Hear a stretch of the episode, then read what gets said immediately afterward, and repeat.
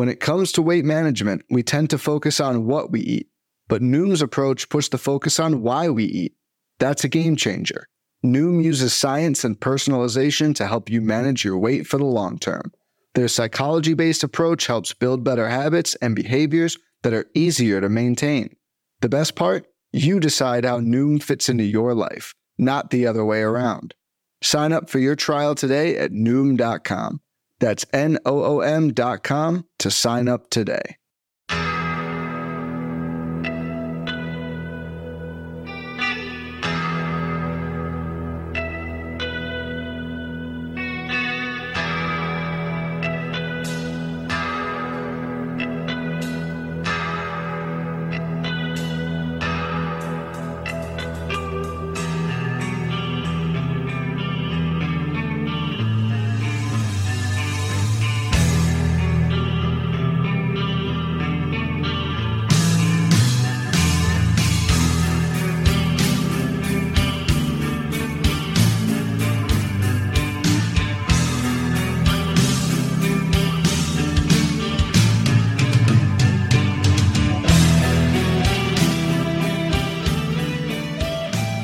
And welcome back, everybody, to another episode of Benched with Bubba, episode 540. Got your uh, back with your team previews for the 2023 fantasy baseball season. And we're going to go to a big dog, a juggernaut in the New York Yankees, full of fantasy relevance.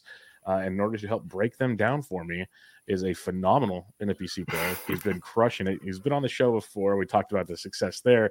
Now he's going to help us break down one of the teams he likes to root for in the New York Yankees. You can find him on Twitter at breaking Ben underscore T. Ben Tidd, how are we doing, my friend? Hey, Bubba, you're way too kind. Um, it's an honor to be back on, and uh, I've, I've only been doing it for like one year, man. So words are too kind, but I appreciate it. Well, your one year is better than most people have in, in a long, long time. so, uh, and we talked about it on the last show, like the way you yeah. kind of went up from Yahoo days up to the NFBC days, and mm-hmm. you earned your stripes. You, you, have been doing it for a while, just in the NFBC realm, a little bit shorter, but uh, looking forward to seeing what your 2023 has in store for you. We've done some uh, gladiator drafts together. That was fun. Mm-hmm and um, draft season's ramping up. I guess I'll ask this much before we get into the Yankees. What does your 2023 uh, NFBC portfolio look like? Um, right now, eight teams. I did the two gladiators with you, one with you and Brian, and then um, this year I'm doing a three pack of DCs, uh, a main event qualifier, and I'm going to do two main events this year instead of one. So, so I'll be doing eight NFBC teams, and then my home league on Yahoo, and then I'll probably do another roto on Yahoo. So I'll be think, I think that's ten. Sweet, sweet. Yeah. Well, it'll be fun. I'm looking forward to seeing where that goes and probably chat with you again on Bench with Bubba at some other time to talk non Yankee stuff to uh, kind of get your brain on there because I have some things that might be happening uh, for certain shows that I'll be reaching out to you and others to talk about. Uh, so it'll be a lot, a lot of fun in that regard. But let's talk New York Yankees. And for those keeping track, I don't really reference ADP a ton on these shows because it varies so much, and I record these at different times, just behind the curtain stuff for people. And ADP, like it'll come into question on certain players, but for the most part, we just want to know the fantasy relevance of these guys. Like, are they worth?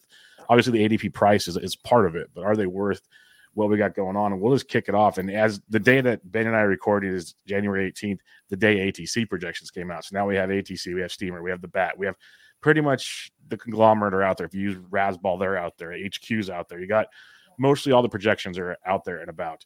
Um, so we'll we'll kick off with the big dog, and my one of my co-hosts Ryan Bloomfield tweeted it out on Wednesday that you, if you use all three projections, the number one rated player in all the projections is Aaron Judge.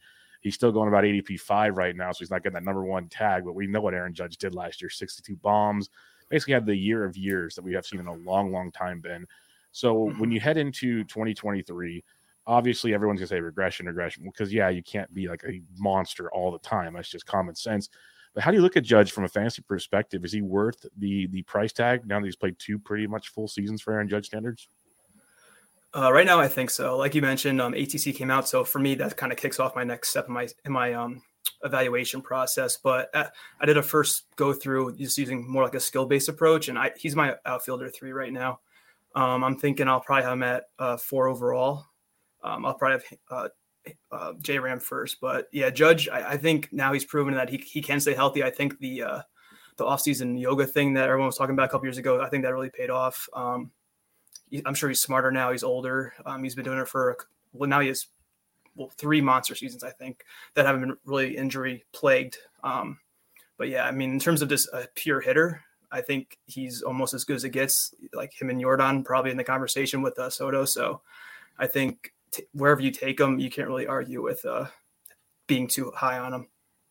Yeah, I'm with you. And that's kind of where I was at uh, on a recent show with Toby when we did our outfield previews. That uh, Judge has always been a guy I've been kind of worried about in the past just because of the health and everything. But he's proven it two years in a row now. The yoga thing, I think legit, we like joked about it when it first happened. It seemed to be good. And there's a lot of proven stuff behind that now. It's like way more common than I think we all give it credit for. And um, it's it's it's worked for him. And it was one of those things I, I wrote about Judge a couple years back before he had the consistency and health that if you just look like a, a per plate appearance or per like, you know, 30 days healthy, one of the best hitters in baseball. There was never never a doubt in that. It was just staying on the field and making him worth the price tag. And he's definitely done that. So he makes it much more appealing this year going into 2023. Uh, let's talk about his yoga partner, Giancarlo Stanton, who he also has injury issues. He's been a little better the last two years. Even 110 games last year was better than some other years we've seen. But we like the 139 we saw in 2021 if possible. But even in 110 last year, still hit 31 bombs. That average suffered tremendously. The BABIP suffered along with that. So we'd have to imagine something kind of gets right in that regard. We think. How are you looking at Stanton though? Because you can get him at a much better discount this year compared to some of these other outfielders that could still, you know, on a good year could hit you 40 home runs if he gets going. So how do you look at Stanton? Yeah, it'll be interesting to see how the numbers, like the projections, stack up once I go through that. But um, like with Stan, I, I know this is an issue going into last year, but his runs are really low for someone who walks like he does. Um, probably because the Yankees lineup hasn't been that um strong behind him really late in the past couple of years. He's also not the fastest guy. Um, and like last year, looking at his K rate was around 30%, and he just couldn't hit anything um, in the second half of the year. I know he had like three homers in October, which was kind of crazy in three games, but um, like he hits it as hard as anybody, still 95% exit velocity or 95 miles per hour, um, 19.2% barrel rate. So he still can hit it. It's just a matter of him being able to hit it.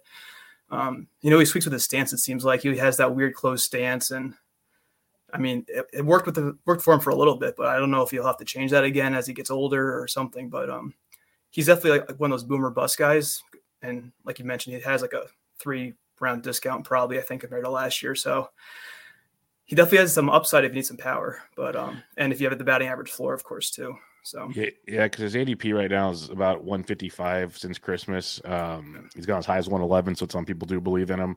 He's going right behind a guy like Hunter Renfroe. I see a lot of similarities potentially in that profile between the two of them. I think Stanton might have the higher ceiling than Renfroe, but Renfroe's shown to be on the field more than Stanton, so that could be mm-hmm. a, an interesting one to kind of uh, break down as the the uh, off season goes along. Draft season really ranks up there. Um, Anthony Rizzo returned to the Bronx after that one year deal he re-signed with the Yankees this year. And this was a big deal. You know, he only hit 224, and we've kind of seen the average drop the last few years compared to the norm for Rizzo, but still has the really good plate discipline. And he really took advantage of that short porch and 32 home runs, which ties a career high that he's had three other times in his career. So it's a great spot for him. It's just a matter of can we get some maybe batting average to kind of come up a little bit more potentially, but still one of the later first basemen if you are missing out. Uh, what are your out your thoughts on Anthony Rizzo going to 2023?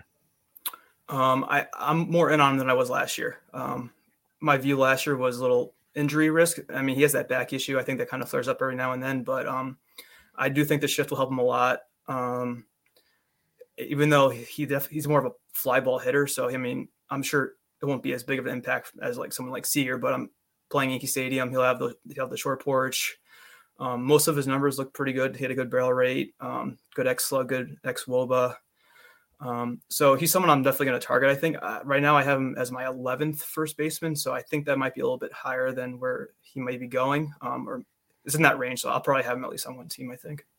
Yeah, no, I think I've I'm with you. I've bought back in on him this year. I was kind of kind of down on him, and then I started looking at you know if he can give me 30 plus homers, I can fix the batting average somewhere else. Right. I don't think it'll be that low either. Kind of how we were both agreeing there. It'll be probably closer to the 240. I'd hope by mm-hmm. by uh, this next season. We'll see, but uh, I am buying back in on him because the first basic, you know, you got the elite of the elite, and then it kind of gets kind of murky in there. There's a few guys you could you could Christian Walker's the world, the Rizzos and stuff, so you can make it work, and he just kind of stands out in that world. If you do miss, he, he's a good fallback plan for sure, and um, you know he's going to hit in the middle of that Yankees order, and I agree.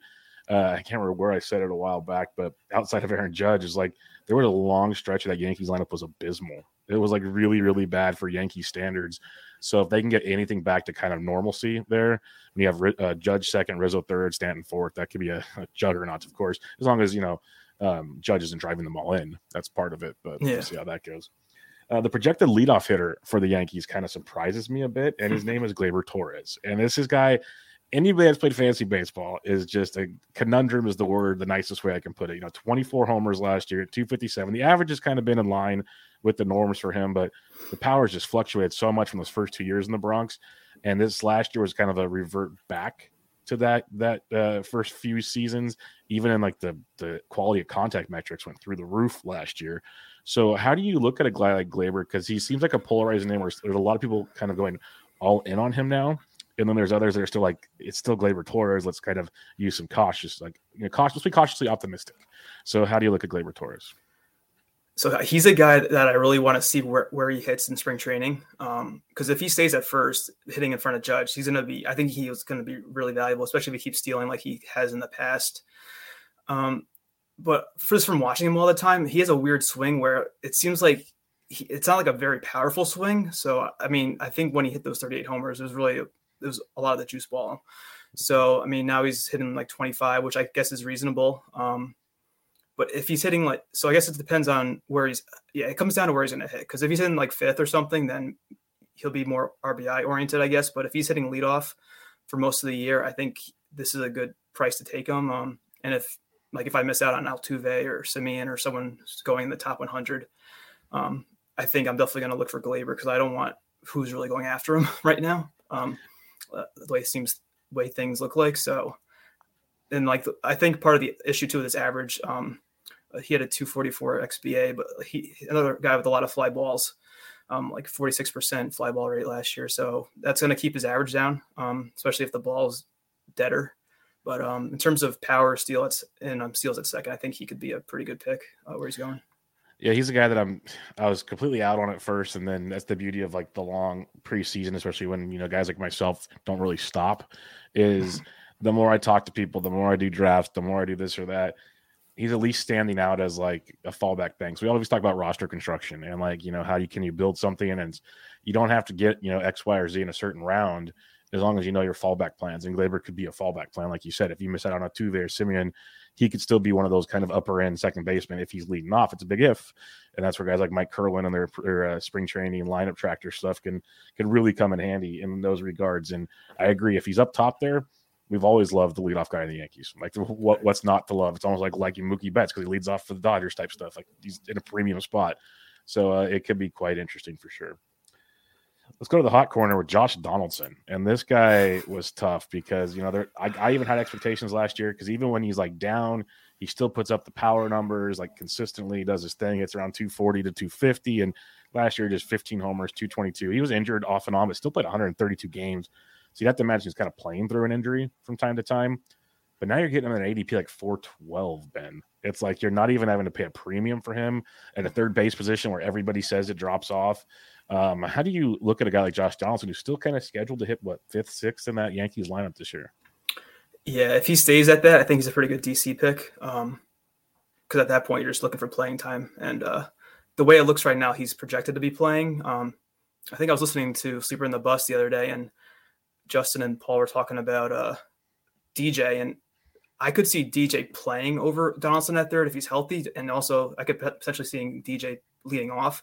So that I mean, we'll get to him eventually. But um, Donaldson is. I mean, he's he was just striking out too much last year, and before that, he always had the uh, the calf issue. And I mean, I know from experience that a calf can be pretty annoying if you pull it. So uh, and he's older now. Um, I don't know if he can figure out the strikeouts. I think he could be he could be serviceable, especially I mean for fantasy and the Yankees. But um, I feel like a lot, of people got burned by him last year because he was going I think in, in, the top 200, and now he's like his ADP is more than doubled. So um, yeah, I mean, at this price, I don't see why it wouldn't hurt to take a risk on him. But other than that, I mean, I'm not too optimistic about him this year. Yeah, it's just it's pretty much like the DC thing you mentioned. I, have been circling him there as like my second or third third baseman because what's there to lose at that point in time. But you mentioned the DJ LeMahieu thing. We'll jump to him now, and it, it's it's an interesting one because you know roster resource never the end all be all. right. but he's he's he's on the bench right now. He's probably a utility player. That's how they perceive him. I could 100% see him playing third base. I could see him just rotating throughout the infield. We saw him play first base at times. We've seen him D, we've seen him DH at times. Like we've seen him. They want the bat in the lineup with DJ LeMahieu, and his ADP is like 250 ish right now. So you're still paying much more than you would for like a Josh Donaldson but it's a guy that we know usually brings a pretty solid batting average, a little bit of pop. You know, if he's leading off, like you said, tremendous asset there. How do you look at DJ LeMahieu? Obviously, we need to see what the plan is for him. That's that's obvious. But like if you're starting drafts in say February, even when you know pitchers and catchers don't report until mid February, are you just passing on him until we find out inf- more information at that price tag, or are you kind of taking a chance on a guy like DJ LeMahieu? Yeah. So when I downloaded the ADP, I think what do you have him 255 about? Yeah. Um, yeah. So I think that's too early right now because if if he's a part time player, I mean, you you need a starter at that point. Um, I mean, even though he does have the triple eligibility for second and third, that's nice to have, like in the DC, how we are talking. But um, I mean, if he proves he's healthy in spring training, and then you see him maybe move up to the leadoff spot where he's hit in the past, um, and the Yankees love him because he was so good for them in 2019. And uh, I know all, all, the fans really liked him when he was in like 340 or whatever it was. So if, if he can hit, I don't know, like 280 and he's a good on base guy, so he'll be valuable hitting leadoff for them. If, if he can do that and start, um, I think he could be good. But until we know that, I don't know if I'm going to take him at this uh, this price. Yeah, it's it's way too rich for me at this point in time. It could backfire. This could be one of those plays that if you take the chance, it could be huge. Uh, I'm just not there yet because I think they do want to see what Gleyber can do, for, at least to start out with, leading off. It seems like, mm-hmm.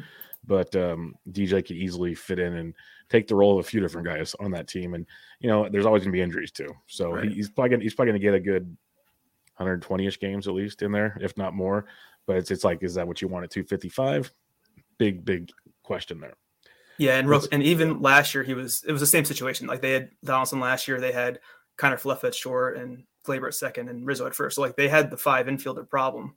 So it's not like this is new. Um, it's just a matter of who's better, I think, starting out the year between him and Donaldson. So yeah, yeah, that's a good point. We saw it worked for DJ last year, so yeah. it wasn't really a top 255 pick uh, in the in, in, game there. Yeah. Uh, let's head to the outfield here. Harrison Bader, when the trade was made for Jomo, everyone's like, "What are they doing? Like, you, you needed a starting pitcher." yeah, I guess it is what it is. Like he he hit for some pop in the postseason. We know his defense is elite. That's what they need mm-hmm. on yeah. that team. Um, he brings some speed to the table. When you're looking at Bader, um, ADP of 168, though, you're paying a, a, decent price tag for a guy like Harrison Bader. Are you in on him because it does potentially give you later speed in one of your outfield positions, but at the same time, like, what else does he really give you like enough of? I guess. There's no I in team, but there is one in Indeed, and that's the hiring platform that you need to build yours. When you're hiring, you need Indeed. Instead of spending hours on multiple job sites searching for candidates with the right skills, Indeed's a powerful hiring platform that can help you do it all. One of the things I love about Indeed is that it makes hiring all in one place so easy because Indeed does the hard work for you. They show you the candidates whose resumes on Indeed fit your description immediately after you post so you can hire faster. Join more than 3 million businesses worldwide that use Indeed to hire great talent fast. Start hiring now with a $75 sponsored job credit to upgrade your job post at Indeed.com slash BlueWire Sports. Offer good for a limited time. Claim your $75 credit now at Indeed.com slash BlueWire Sports. That's Indeed.com slash BlueWire Sports and support the show by saying that you heard it on this podcast. Indeed.com slash BlueWire Sports. Terms and conditions apply. Need to hire? You need Indeed. Yeah, it's just those steals right now. Um, I think he's also a candidate to lead off, um, just because of like the type of player he is. If they want someone who can like st- steal some bases leading off, I think if he ends up batting first, he could be a pretty good uh, value. But um, right now, I, my preliminary rankings, I am outfielder 45, so I feel like I'll be kind of lower on him based just based on how the player pool probably shakes out. Yeah, in terms of like con like how well he hits the ball, not very good. He has a pretty low exit velocity, uh, 83 miles per hour, hard hit of like 26. So yeah, I think this is this is just people kind of kind of looking for those steals. I mean, because I think he is capable of stealing 30 bases, and I mean also his injury last year was plantar fasciitis, so that that could always flare up. Um, so I think this is a little early for Harrison too. Yeah, he's kind of been off my board right now, which is kind of you know maybe a fool's fool's thing, but uh, I just don't see it playing out at least where he's at now, to making it work out for me when all things are said and done. Now's where it gets fun with the Yankees. Like those first few guys we talked about, they're pretty much locked in to what they got going on. Like we kind of have an idea of they're playing pretty much every day. Now you got Oswaldo Cabrera, um, left fielder prospect, got a little bit of power, a little bit of speed. He's shown it in the minors. Little cup of coffee last year, did okay with the Yankees. For now, it looks like it was his. It's his job. I was hoping they'd sign Tommy Pham. Tommy Pham just signed with the Mets on Wednesday. Um, they still might go sign someone. That's very, very possible. But if we hit opening day with Oswaldo Cabrera as the left fielder for the Yankees, how are we feeling about him for fantasy? Um, I'm kind of iffy on him. I think I don't know. He he was definitely good for them. Like he, he provided some youth, and he played pretty well when he was in the lineup. And they kind of had him in there every day last year, at least in September.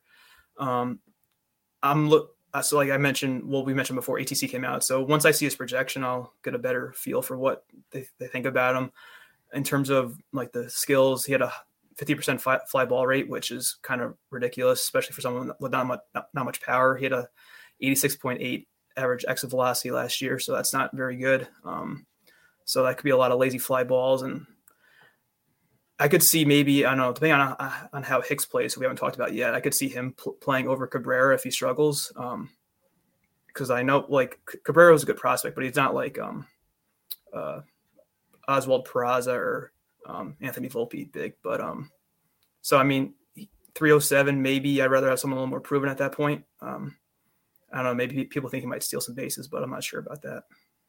Well, let's talk about Mr. Peraza here. Oswald Peraza, he's slated to be the starting shortstop, and not just by roster resource. They've actually come out and pretty much said like, "Hey, it's his, it's his job out the yeah. gate." It looks like, um, and he's got an ADP of 341, which seems pretty juicy for a potential starting shortstop for the Yankees. Um, he's got some pop, lots of speed. Uh, there's a lot of speed, so it's a good late round speed potentially. Are you in on a guy like Peraza this year? Is there, uh, you know, we'll talk about Anthony Volpe here in a bit, but is is uh, Peraza a guy that kind of concern uh, is worth the squeeze for you?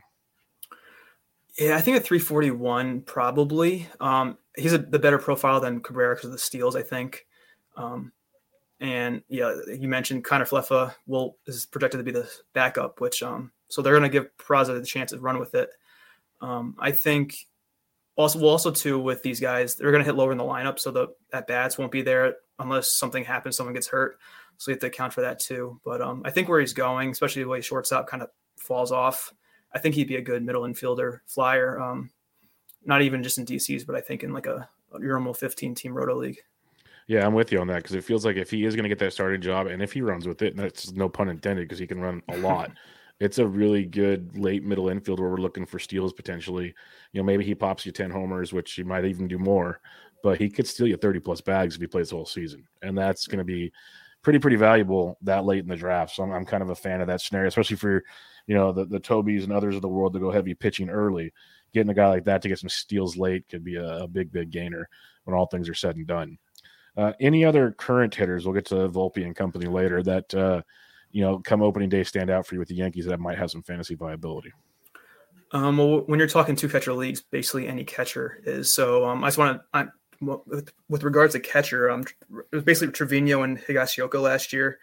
Um, and they kind of, it seemed like it was Trevino more during the, the main part of the season. He was an all star, but then in September, they kind of were splitting. Uh, Trevino went ice cold, and then Higashioka kind of caught fire. So it'll be interesting to see um, how this the timeshare um, plays out between those two. And they also ha- and um, they also have Ben uh, Rortvedt, I think his name is. He was in the jo- Josh Donaldson trade last year, so I think he was going to be their backup or at least split with Higashioka before um he got hurt. So he's another person who could potentially uh, get some playing time. But yeah, I would. Right now, I'm not too high on either Trevino or Higashioka. I'm around like SP uh, catcher 30. So that's like the yeah. only other thing I would want to mention. Yeah, for sure. Two catcher leagues. Trevino probably has a little bit of upside to him there. Higashioka, we know he catches Cole starts for sure, and yeah. then they sprinkle him in at other times. So, like you said, if he starts, he becomes streamable, I guess, if he starts playing more for sure. So, something to keep in mind there. Let's go to the mound. Just mentioned Gerrit Cole, and there's what what is there to say about Gerrit Cole? Literally one of the best pitchers in baseball. 200, 200 innings last year. Home runs went through the roof for his standards, but you know that could be a lot of things. And the bright side is is there are a lot of solo homers because it's Gerrit Cole. So um, What's your thoughts on Cole? You know, everybody has him pretty much either their first or second off the board right now. How how do you assess Cole? Um, right now, he's my SP two behind uh, Burnes, but that's just more of a Yankee bias, I think, because he uh, he wasn't the best um, in the second half last year. I know you guys were talking about. I think it was you and Toby, or you and Brian, or you and yeah, Brian, Ryan, uh, talking about the uh, the Goldilocks ball. So he may have got hurt by that. Um, but in terms of safety, I think in volume, he's right up at the top with anybody. So if you, if you want to take a measure SP one or um, go pocket aces with him and somebody else, I think it's, it's definitely viable. Um, there's not really much to complain about. It's just like put the home runs come the exit velocity is a little high, but I mean that's the only issue really with Cole. I think. Yeah, it's it's that just consistency of innings pitched, which is so huge for me. Mm-hmm. So, like again, I've always said I don't not, I can argue anybody that has Burnes over Cole or Cole over Burnes. I'm not gonna argue that at all because like that's a literally you know picking at straws type thing. But uh, right. uh, I think if I went cons- overall like consistency over the years, it's probably Cole, but both mm-hmm. both great pitchers. So about the new pinstripe pitcher Carlos Rodon, who spent some time with the Giants and looked really really good big time strikeout arm. He's got the innings back last year to 178, which was good to see. Ratios have been great back to back seasons. Uh, goes to the Bronx. You know, we talk about the short porch and left or and right. He's a left handed pitcher, so maybe he faces more right handed hitters. Who knows? What's your thoughts on Carlos Rodon coming over to the Yankees? Because he's moving up people's like overall um like pitching ranking. Like right now, he's got an ADP of 45, so the back end of round three, early round four potentially. So you have to pay for Rodon this year. What are your thoughts on him? Yeah, so looking at um, my spreadsheet that I have open right now, he was he was better from a skills perspective than Cole last year um, in most most stats. So like his FIP was over a run lower. His xFIP was like 0.7 of, uh, of a run lower. He, like he, he was hit, he was phenomenal last year. So it's definitely exciting. Um, it's ironic enough that the Yankees' best part of their team last year is probably their pitching. So it'd been nice to have gotten uh, like a, a, hitter, but I mean, we'll take him. So he basically replaces Taillon in the rotation. Um, and to your point about him being a lefty, I, and typically in Yankee Stadium, you, with the lefties, they're going to neutralize the lefty hitters a little bit more. So it'll take away the short porch. I know people have been saying how he's kind of a flyball pitcher, but if he's facing like like a Yordan or someone who's a big power hitter from the left side, he's probably to keep it in the park more often than not. So I don't think that's as big of an issue potentially. And like left field's pretty deep out, at least in the gaps. So that the homers may not be that big of an issue. Um, but for me right now, he's my SP 11. And yeah, I, I moved him up too after hearing everyone kind of gushing about him. So I, am looking forward to seeing seeing how he pitches. Hopefully, he won't be a kind of starstruck when he gets there. And I know some pitchers in the past have had that issue when they first come to the Yankees, but hopefully he won't. Yeah, that's the biggest thing, and it's a great point because a lot of you, we've seen we've seen a handful of them go into to even the for the Mets, but mainly for the Yankees. You, you, roll into there, you got the media presence, just the crowd, the stadium, you name it. It's a different atmosphere to what you're used to. Given the Giants have plenty of media in San Francisco, so he's got that going for him. But the Yankees is a different beast, so we'll see how that goes. But yeah, he's moving up boards, and I, I've had to acknowledge that as well. He's like he's like my third. He's in my top twelve now. I can't remember now. He's, he's close. He's in that realm, yeah. and I probably need to move him up more if I want to get any shares of him. So mm-hmm. we'll see how that one pans out. Um, Luis Severino came back from injury last year, managed to throw 102 innings. We know how good he used to be before he got hurt. You know, 190 innings back to back years. Strikeout stuff's pretty much always been there. Ratios have been decent. What are your thoughts heading into 2023 now? You know, hopefully gets up to I guess 150 innings pitched, give or take, or maybe he's just free to go. Who knows? But what are your thoughts on him? Yeah, he's someone I would I would be interested in drafting. Um, right now he's my SP 30, so not really sure how that falls in with the ADP right now. But um, yeah, his numbers look pretty good. He, he was striking guys out last year. Um, I, I wonder if it was the right move to sit him or put him on the 60 day IL last year when he was hurt. It seemed like he was wasn't that hurt and he was kind of upset about it. But um, I mean, that could pay off for this year if he's able to pitch like 160, 170, even maybe 180 innings. So I think he's definitely um, going in a decent range if you want to like load up on those mid tier uh, starting pitchers. Yeah, he's pitcher 47. Obviously, there's a handful of relievers before that. Uh, ADP of about 112. So he's, uh, yeah, you're paying about the right price for what, yeah. what, your rankings are. Yeah, so it's about the right deal. And yeah, it just, I guess it's a matter of how many innings you let him go. Because if he gets to go probably 150 plus, can be vi- quite valuable. And when all things are mm-hmm. said and done, there with uh, Luis Severino. Yep. Uh, let's keep going down the rotation here. Let's talk about Nasty Nestor, one of the best mustaches in all baseball. Nestor Cortes, I love the man. He's fun to watch. He's just fun, period. He's a really good pitcher. And uh, he's kind of done it now on back to back seasons, which has been great to see here. Went almost 160 innings this last year to really kind of, I guess, quiet things down. Can he do it? Uh, strikeout rates were decent, ratios were outstanding. Are we buying into Nestor for round three? Um, I am. I wish I had, I had him on one team last year. I wish I had him on more.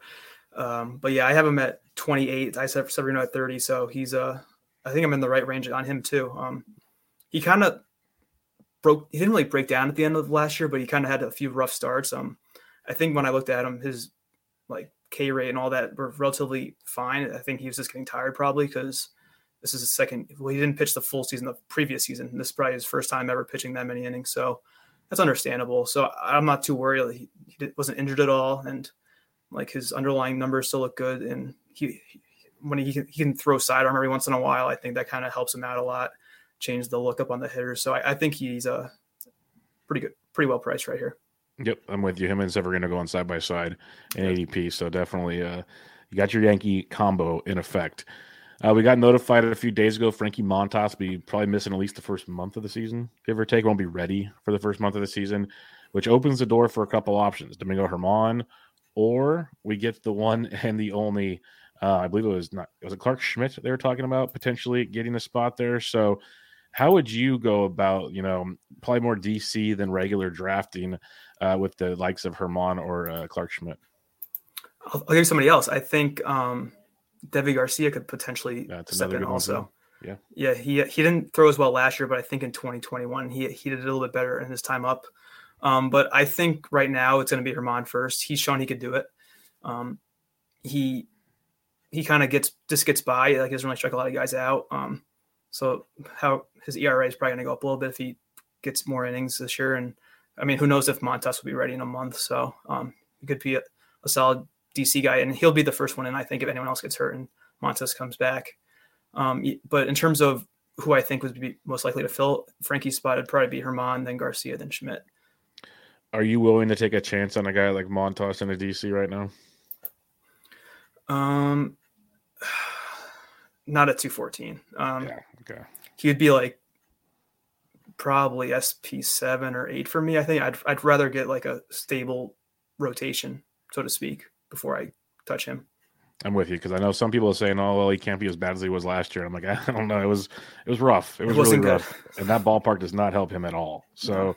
That's why I was really like when that trade was made. I'm like, "Ew, that's like one of the worst possible situations uh, for Mr. Montas on that one." Let's head to the bullpen. Where no more Aroldis in town, and that's fine because Clay Holmes was outstanding last year. Very, very good. Looks to have the role, and he's like the tenth closer off the board, give or take, right now, which is a big plus. Uh, he looks to have the job going into the season, but there's probably other options. So, how do you look at Clay Holmes? And if it's not Clay eventually, who else would you be looking at in that Yankees bullpen? Well, I do feel much better than I did at the start of the offseason because there was a chance they would have signed someone like Kenley or um, else was a free agent. But now that it's uh, January 18th and everyone's mostly signed, I mean, they're not going to resign Chapman. I'm, I'm pretty sure about that. So we don't worry about him. I feel like he's the guy for now. It's just a matter if he can keep it because he kind of was Chapman esque in the bad way to end the year. I remember watching the Red Sox game and this one, and they were in Fenway and he was like hitting the backstop like Chapman would. It was just, it was rough. He was walking the bases loaded. Um, so he like he was still throwing hard. It's just a matter of him having his command. So he's definitely kind of. I think he's kind of risky. Um, I do have him as my RP eleven right now, just because of it's close. This the way the closers are. He's to be like the main guy to start the year, but I could see them pulling him like they like they did last year late in the season. So I think this one thing to look at going into spring training is his walk rate probably because I mean they did like him. They got him from the Pirates. It was definitely a good trade they made, but he was bad then. So I mean, if he can't find his command, then I mean he's not going to be too valuable. If and if it's not Holmes, like I always thought it'd be Loaisiga at times, but they seem like they like him almost more in high leverage. But he could be the closer. You got Tommy Kahnle and others. Who would you kind of think would be the next man up potentially? So I would rank it Loaisiga first. Um, I mean, also people probably forget they traded for Lou Trivino last year. He closed, I think, at least once. Um, but I mean, he's not the best in terms of stuff. I, another guy last year they used a lot too was um, Wandy Peralta, but he's their only lefty right now, so I doubt they would put him as the closer at all. I mean, unless they have three lefties and they haven't used him yet. Um, so I would go Loaisiga, Trivino. Um, yeah, Kahnle's a good option too. And I also they they had um, this guy Greg Weissert. He was their closer in AAA. He had a big year. I think it was last year. He got called up and wasn't the best, but I guess if th- they need help, um, he's pro- potentially an option too. That he's more of like a DC play though. Um, but I think Loaisiga would probably be the number one guy to fill in if um, anything happened to Holmes. Alrighty. Let's talk prospects. We kind of mentioned Anthony Volpe early on. Um, yep. What's the expectations for him this year? Because it's like if Peraza's playing well and Gleyber's playing well, where's Anthony going to play? So, what's your thoughts on uh, him coming into 2023? Yeah, I was surprised to see his ADP where it was. Um, yeah. It was pretty high. Let me. I'll look it up here right now. It's it was wild yeah. earlier because some of these prospects are going way too high for my liking. Volpe three seventy five. Yeah, I mean that's that's way too high. Um, I mean he's a top prospect, but looking at his minor league stats, he only played twenty two games at AAA last year, and the Yankees aren't really they're not really an organization who rush people up. I mean, if they're going to need something, they're going to trade for somebody. So, um, and they want to make sure he's good before they call him up. They want they probably don't want to send him back down if they don't have to. So I, I don't think he's going to be up. I mean, he anytime soon at least. I could see him coming up in September. I mean, or if there's an injury, maybe in the middle of the year, and say, or I could so at shortstop at least, Kiner Falefa would probably fill in before he would get called up. So um, you got to be mindful of that. Um, want me to keep going on prospects, or do you want? To... Yeah, yeah. What other, if other prospects are you thinking could have an impact this season? Yeah. So impact wise, um, I mentioned Ben Rortvedt, the catcher earlier. If um, he's like a, a deep league or AL only type play, though, I don't think I would be drafting him any in like a fab league. Um, Austin Wells is a pretty good prospect at catcher. He's a he had at least 16 steals last two uh, seasons, which I was surprised to see. Um, he was the number one pick a few years ago, but I don't think he's ready to get called up. Um, he's someone to keep in mind for like dynasty. I'm sure he's already taken, but if you're ever willing to trade, um, and then the other guy who's probably going to have some playing time, um, he's been around before. That's uh, Estevan Florial. He's an outfielder. Um, he didn't do very well last year, but I think he did a little bit better when he's up in 2021. So if Stan gets hurt or God forbid Judge or anybody else, um, he could definitely fill in. Um, right, like it's kind of neck and neck with him and Hicks um, as the backup. And then the big prospect is uh, Jasson Dominguez, who's he's a couple years away still, but he's um he's he's the big guy in the pipeline that uh it'll be good to see him when he gets called up. Yeah, we saw Wells, I believe, in the fall league this past year. Obviously, Dominguez was there. Wells looked good. I was, I was pretty impressed with what if it was, it was either this last year or the year before, one of the two. Saw him there, and then um, Florial ADP of almost seven forty right now. So I get a DC. Yeah. It's probably not the worst late round dart if you're feeling frisky, mm-hmm. um, that because he he has shown some some definite skills in the minors, like you said, kind of fallen off a bit. But at one point in time, there was a lot of hype up on uh, on Estevan Florial uh, in some systems. But um, it's just the thing with the Yankees is obviously you hope there's no injuries, but there will be. But right now they're pretty full where all things are said and done, and I still think they'll make another move somewhere along the line here.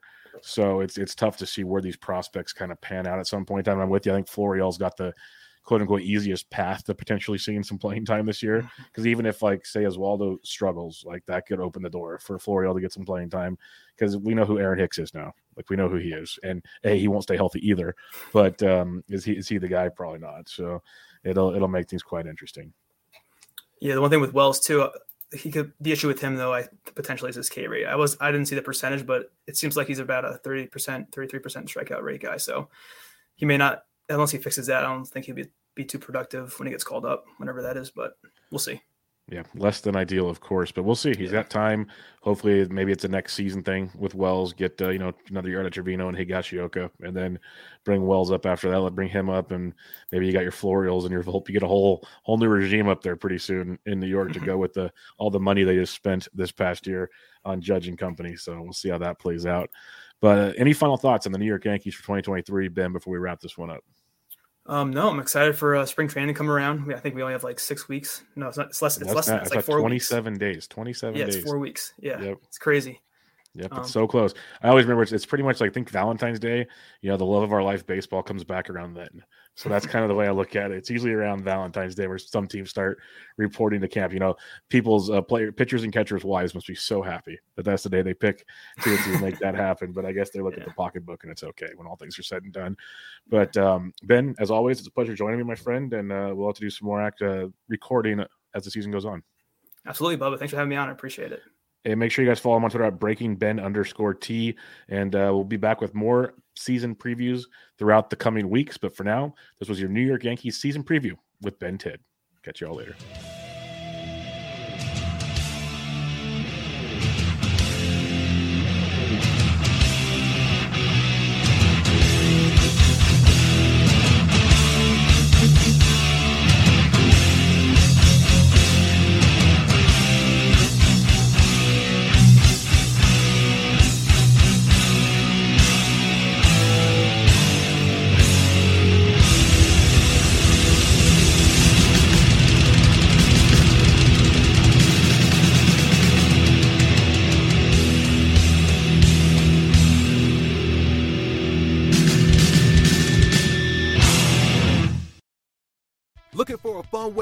To win up to 25 times your money this football season? Test your skills on prize picks, the most exciting way to play daily fantasy sports. Just select two or more players, pick more or less on their projection for a wide variety of statistics, and place your entry.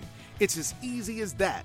If you have the skills, you can turn $10 into $250 with just a few taps. Easy gameplay, quick withdrawals, and an enormous selection of players and stat options are what make Prize Picks the number one daily fantasy sports app. Ready to test your skills? Join the Prize Picks community of more than 7 million football fans who have already signed up. Right now, Prize Picks will match your first deposit up to $100. Just visit prizepicks.com slash get100 and use code GET100. That's code GET100 at prizepicks.com slash GET100 for a first deposit match up to $100. Prize Picks, daily fantasy sports made easy.